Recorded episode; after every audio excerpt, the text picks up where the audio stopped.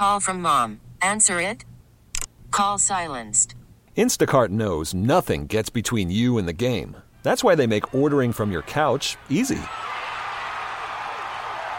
Stock up today and get all your groceries for the week delivered in as fast as 30 minutes without missing a minute of the game. You have 47 new voicemails. Download the app to get free delivery on your first three orders while supplies last. Minimum $10 per order. Additional terms apply. We get it. Attention spans just aren't what they used to be heads in social media and eyes on Netflix. But what do people do with their ears? Well, for one, they're listening to audio. Americans spend 4.4 hours with audio every day. Oh, and you want the proof? Well, you just sat through this ad that's now approaching 30 seconds. What could you say to a potential customer in 30 seconds? Let Audacy put together a media plan tailor made for your unique marketing needs. Advertise with Audacy. Visit ads.audacy.com. Sal Capaccio.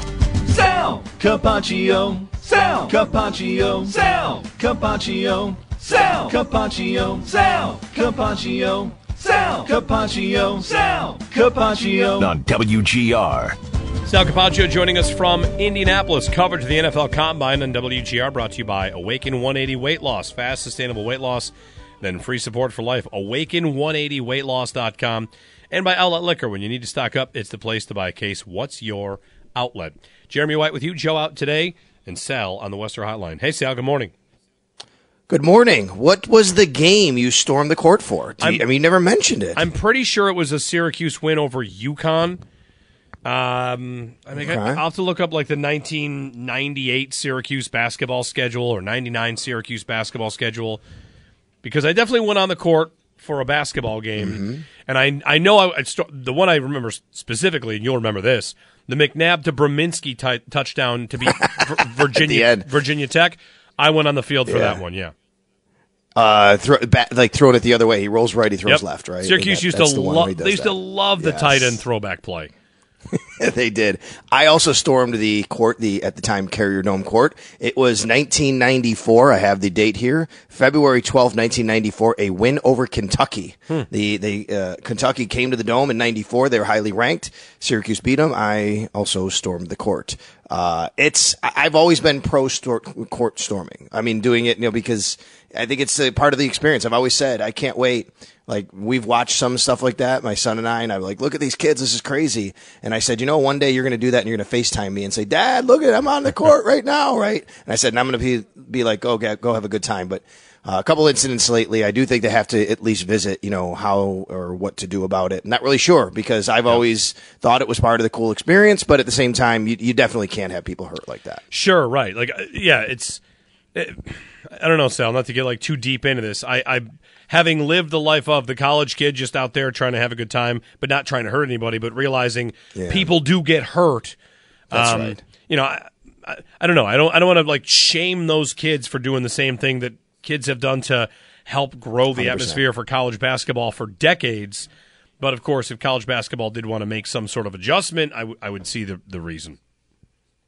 Yeah, for sure. So I told, I hope Filipowski's okay. I think he sprained his ankle, but you yeah. know, it was a shame to see, but it was a cool scene as well. I mean, you know, for me watching that, like, wow, look at that. And then you see that happen. So yeah. Um, hey, look, I mean, we, we live in a city, Jeremy, to bring it back to football.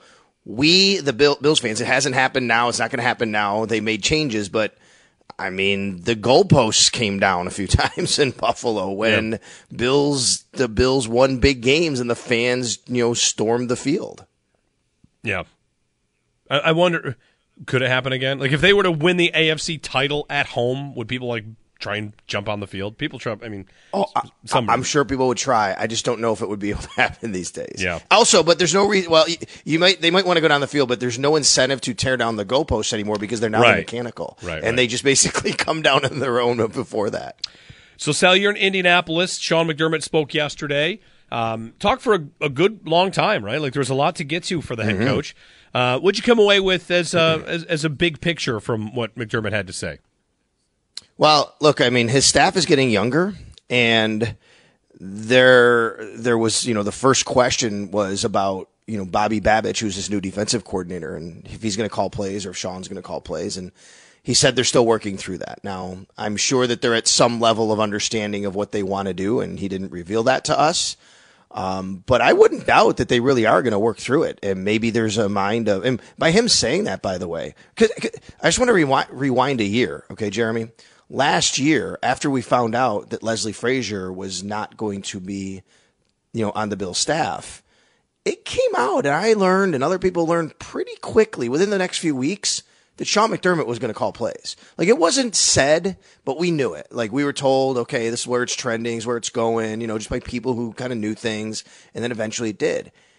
It's been a month since Bobby Babich been named defensive coordinator and they're still talking as they are working through it. That, that lends itself to me to think that there's a good chance that Bobby Babich might do it because we haven't heard anything about, you know, McDermott keeping it right now. So that's interesting. That's just my guess and my read on it and trying to read the tea leaves. On that, you know, I, I remember at training camp asking McDermott this last year about taking over calling plays if that was because, like, if he felt more comfortable taking over play calling in part because he had veterans on the offensive side. Like, think back to the start of training camp, Sal. He had Dorsey entering year two as opposed to a first year play caller. And the number of veterans that would have been on that offensive staff.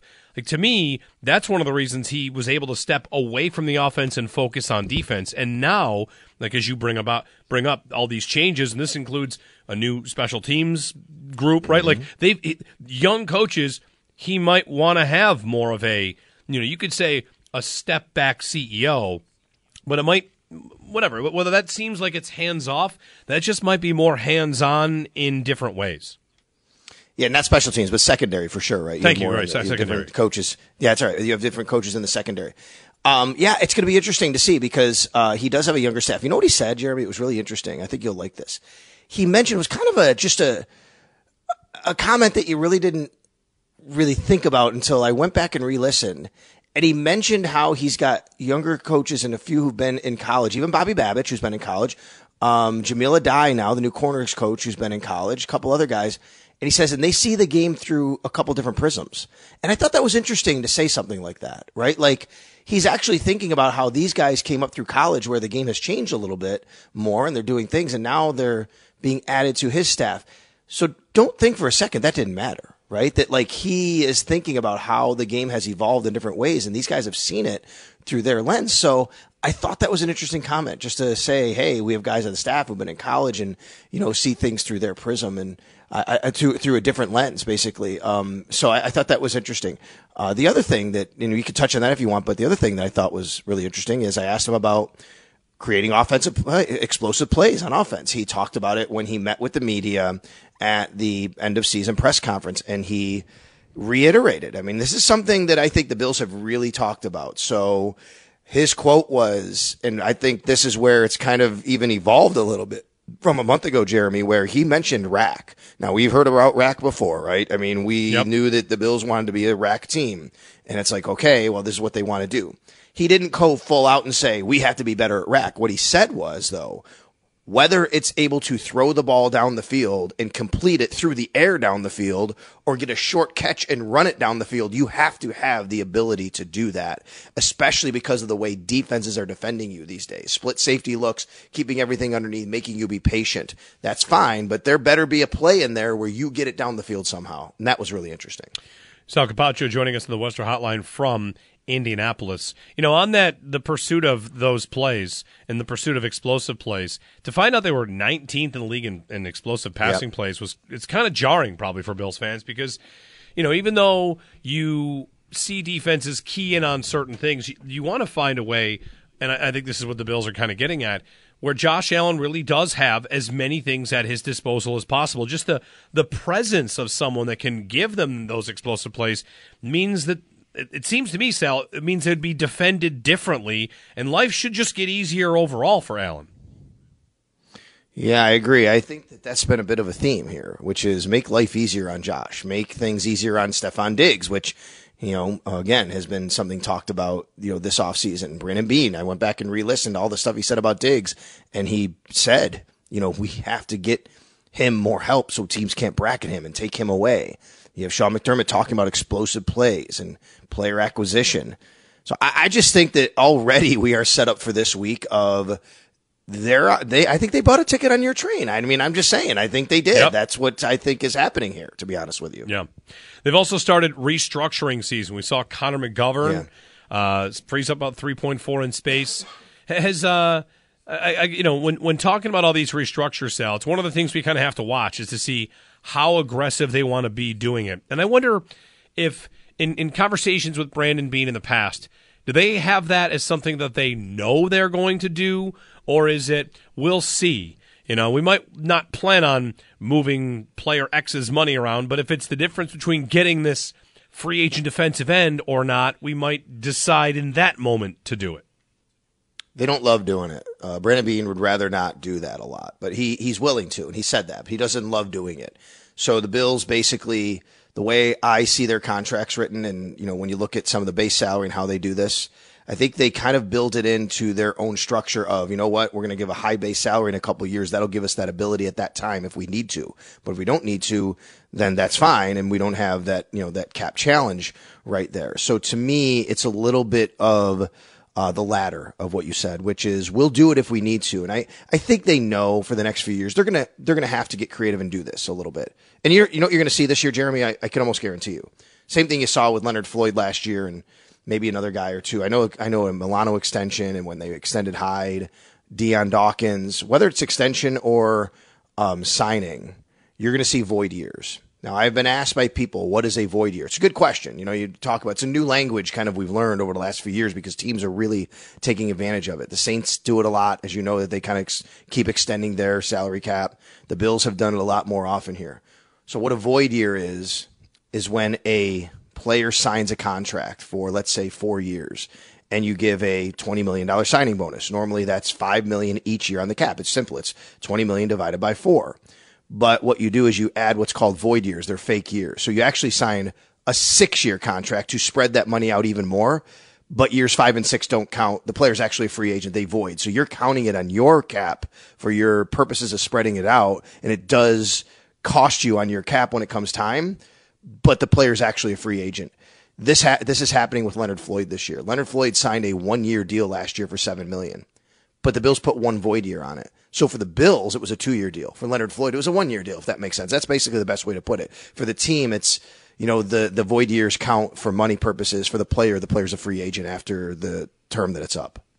Sal Capaccio joining us on the Western Hotline from Indianapolis as uh, the combine gets rolling this week. The entire NFL world descends upon it. So I wonder, uh, you know, back to McDermott a little bit. His comments on the competition committee, which yeah. that's a thing that I was reading about it that. Uh, Call from mom. Answer it. Call silenced. Instacart knows nothing gets between you and the game. That's why they make ordering from your couch easy. Stock up today and get all your groceries for the week delivered in as fast as 30 minutes without missing a minute of the game. You have 47 new voicemails. Download the app to get free delivery on your first three orders while supplies last. Minimum $10 per order. Additional terms apply. We get it. Attention spans just aren't what they used to be heads in social media and eyes on Netflix. But what do people do with their ears? Well, for one, they're listening to audio. Americans spend 4.4 hours with audio every day. Oh, and you want the proof? Well, you just sat through this ad that's now approaching 30 seconds. What could you say to a potential customer in 30 seconds? Let Audacy put together a media plan tailor made for your unique marketing needs. Advertise with Audacy. Visit ads.audacy.com.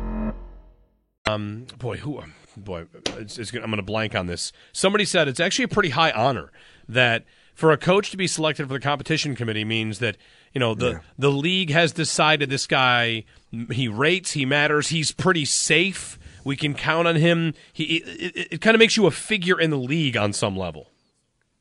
I, I would say, Jeremy, for my money, and I think that a lot of people would agree, it is the most prestigious committee you could be on in the league you are appointed by the commissioner, Roger Goodell.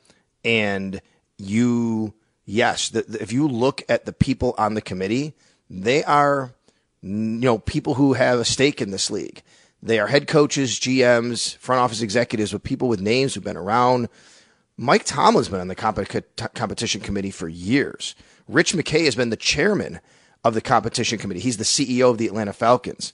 You have Katie Blackburn. She's the executive vice president of the Cincinnati Bengals. Chris Grier, who's the general manager of the Dolphins. Stephen Jones, we all know him from Dallas. John Mara, president, New York Giants. Then you have McDermott and McVay, who are just named, and Mike Tomlin. Now, Sometimes it's nine people, sometimes it's 10 or 11. I think it's been as much as 12. I don't think there's an actual number that, you know, has to be.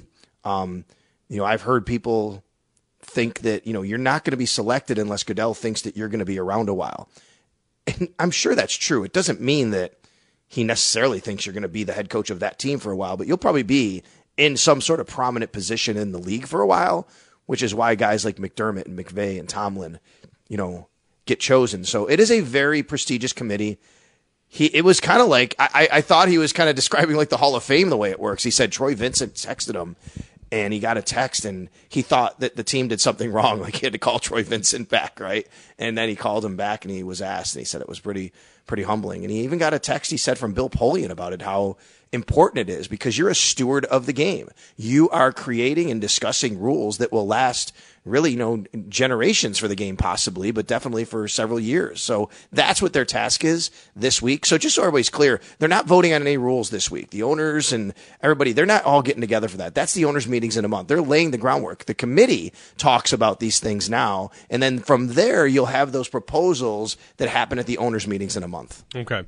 And, uh, you know, on on being on that, I don't, I don't know if this came up, Sal. Is McDermott would he be comfortable? Is he allowed to talk about how he, what he thinks about some of these things? Because there are two big ones right now that I think fans have a lot of opinions on. One, what to do about kickoffs. Troy Vincent said that they can't keep going the way they've been going on kickoffs because it's a ceremonial play. Mm-hmm. Then the other is the fumble out of the end zone, which I saw Judy Battista reporting. There's not a lot of momentum to change that, and you know McDermott being a part of the committee. Now the committee doesn't decide, like you said, right? They they just take it to the rest of the league for a for a big vote. They do if there's enough momentum, gotcha. right? They'll discuss it. If the competition committee feels like this is something we have to take to the rest of the owners at the owners meetings, um, they may decide here there's not enough there. They could be like, eh, you know what? We're not going to do that. We're going to waste our time when we get to the owners meetings. So we did. We asked them like the, the little media that was around there. We asked Sean McDermott about this. Uh, each one of them, which was, hey, what do you think about this? What do you think about that? Each rule that came up. And in typical Sean McDermott fashion, he never really gave you a full answer, but he also kind of joked and said, "Well, I'm on the committee now. I can't really give my stance on it." Um, he he did kind of to me give a little bit of an indication he feels a little bit about the the fumble out of the end zone rule the way it was described by Judy, which is, hey, you got to protect the ball, right? I mean, that's and he said, yeah, it, it benefited the Bills in their game against Kansas City. We know that, right? The Bills got the ball back when Kansas City fumbled it out of the end zone. And I even said that to him. I said, I know despite the fact that your team benefited from it in a game, like what, what do you think about it? But he mentioned the player, you know, make sure that the player holds on the ball. He said that's a, that's a coaching point. You know, you coach, you got, you got, you got to be able to hold on to the ball. So I kind of feel like where he might stand on that. He didn't give an indication on the other ones. He basically said like he's done a lot of listening and hearing what other people have to say, and it's a lot to take in. And then from there, they'll discuss more. Sal, I found the date. I can tell you the date that I okay. st- that I stormed the court. I, have I've discovered. There you go. Because it's I'm, I'm a student at Syracuse, and they beat UConn, and it would would have been the game that they started the season. Syracuse did 16 and 0, and they were ranked fourth in the country, and they beat UConn and went on to uh, who knows what they did that season, but they kind of blew out UConn. They were up big at the half, and yeah, 44-26 at halftime so this was a game that was kind of over a long way through. So it would have been January 24th, 2000. I stormed the court at the Carrier. Dome. Um, now, now, this is a good example, though, of like what we're talking about. How Duke's is a close game, and do you pull your starters? This is one where Syracuse fans, uh, college kids, sorry, stormed the court, winning by 14.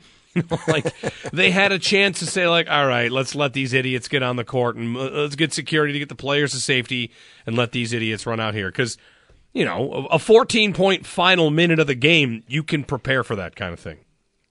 Yeah, and um, I, I, disagree with the caller called earlier who said it's a four point game. Get your starters off. Four points, man. There are four point plays in basketball, and I know they're very rare, but all it takes is for a technical foul for something stupid, you know, and then your team gets the ball with a, a second left, or you know, if a player we've I mean, they're college players, right? They do dumb things sometimes. That's the charm of college sports, where you know they sometimes things go awry, where maybe you throw it in, and Kyle Filipowski, for example, goes up for a three, and someone bumps his elbow while he drains it. Right? Yep, yep. So I wouldn't get the starters off in that in that situation. That's a little uh, too thin. Now that said, I think the challenge now, Jeremy, is for you to find that Syracuse UConn video of 2000 to see if you see yourself. I have looked for the Syracuse Kentucky game in '94. I can't find it. I only find the other Kentucky games that they played, like in the national championship. So if you can find that one, maybe we could see Jeremy and his flow running Yeah, on yeah. the court after that game. I didn't have flow back then. I had a lot much short, Oh, much shorter hair in college. Yeah, but here's the name a blast from the past for you: Jake Voskuhl. He's on that UConn team. Jake Voskuhl.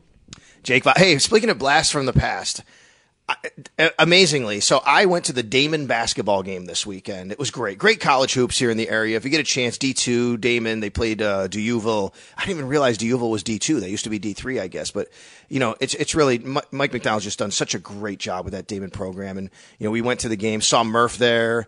Uh, former Bills trainer Bud Carpenter was there. There's a, Howard Simon is there. Howard Simon's doing like some play by play for the radio for those games. It's crazy. So I, I- you know, you're big when Howard Simon shows up to your game, right? But anyway, I'm looking through the roster and I see the name Shumpert from Syracuse. Yeah. So Preston Shumpert, who was a great shooter at Syracuse, both of his sons play at Daemen University. And I did not know that until I went to the game. And Preston was at the game and I got a chance to speak to him as well. So that was really cool. He was on that team too, and I did find the highlight. I'm I'm, Okay. I'm watching the court storming from January 24, 2000, right now on YouTube. Sal, what's going on with this week? Uh, the schedule for you and for the Extra Point Show, the Northtown Automotive Extra Point Show, as we kind of roll through with our, our continuing combine coverage. really important day today. We're going to hear from Brandon Beane today. That's at 1.15 p.m. So yeah, I'll have, I'll be on the extra point show. Uh, Joe's off today, but Zach's going to fill in for him. And Zach's going to be back in the studio where you are. I'm going to be here. We're going to be walking around. Well, it's the convention center, but there's this big room where everybody speaks and there's a lot of media there. There's a media room. I'm going to grab some people, uh, kind of bring them on, get their thoughts. So we'll do that. But Brandon Beane at 1.15 p.m. today. There'll be more competition committee stuff going on. Today's really the day, Jeremy, where things get going. It's the first full day. We're going to hear from a lot of general managers. I think some head coaches today. I think general managers and head coaches. It's all different, but like every 15 minutes, there's different podiums going on and different people talking. So you go over there. Brandon Beane's the one that, you know, we're going to be uh, thinking about and, and caring about mostly. And then obviously the players, the prospects, they start rolling in. Defensive linemen and linebackers are first to go. They start rolling in today and talking to the media as well. All right. Sal Capaccio from the Combine. Thanks, Sal. You got it. Continuing coverage of the NFL Combine brought to you by Awaken 180 Weight Loss. Fast, sustainable weight loss, then free support for life. Awaken180weightloss.com. And by Outlet Liquor. When you need to stock up, it's the place to buy case. What's your outlet? Have placed a Twitter poll up. Have you ever stormed a court or a field? Where and when? Got a lot of answers. Look at look at all these degenerates just looking to take pictures of themselves on a court. Look at you all. Um, we'll get you the numbers on how many people have and haven't. And if you want to tell your story, 8030550. Have you done it? You stormed a court? You've been on a field? Maybe not like as a streaker, but you know the usual kind, the nor- the normal kind that might not be normal going forward if Jay Bilas and uh, a lot of the college world gets its way of banning those, which, you know, hey, there'd be merit. 8030550 on WGR. We get it. Attention spans just aren't what they used to be heads in social media and eyes on Netflix. But what do people do with their ears? Well, for one, they're listening to audio. Americans spend 4.4 hours with audio every day. Oh, and you want the proof? Well, you just sat through this ad that's now approaching 30 seconds. What could you say to a potential customer in 30 seconds? Let Audacy put together a media plan tailor made for your unique marketing needs. Advertise with Audacy. Visit ads.audacy.com.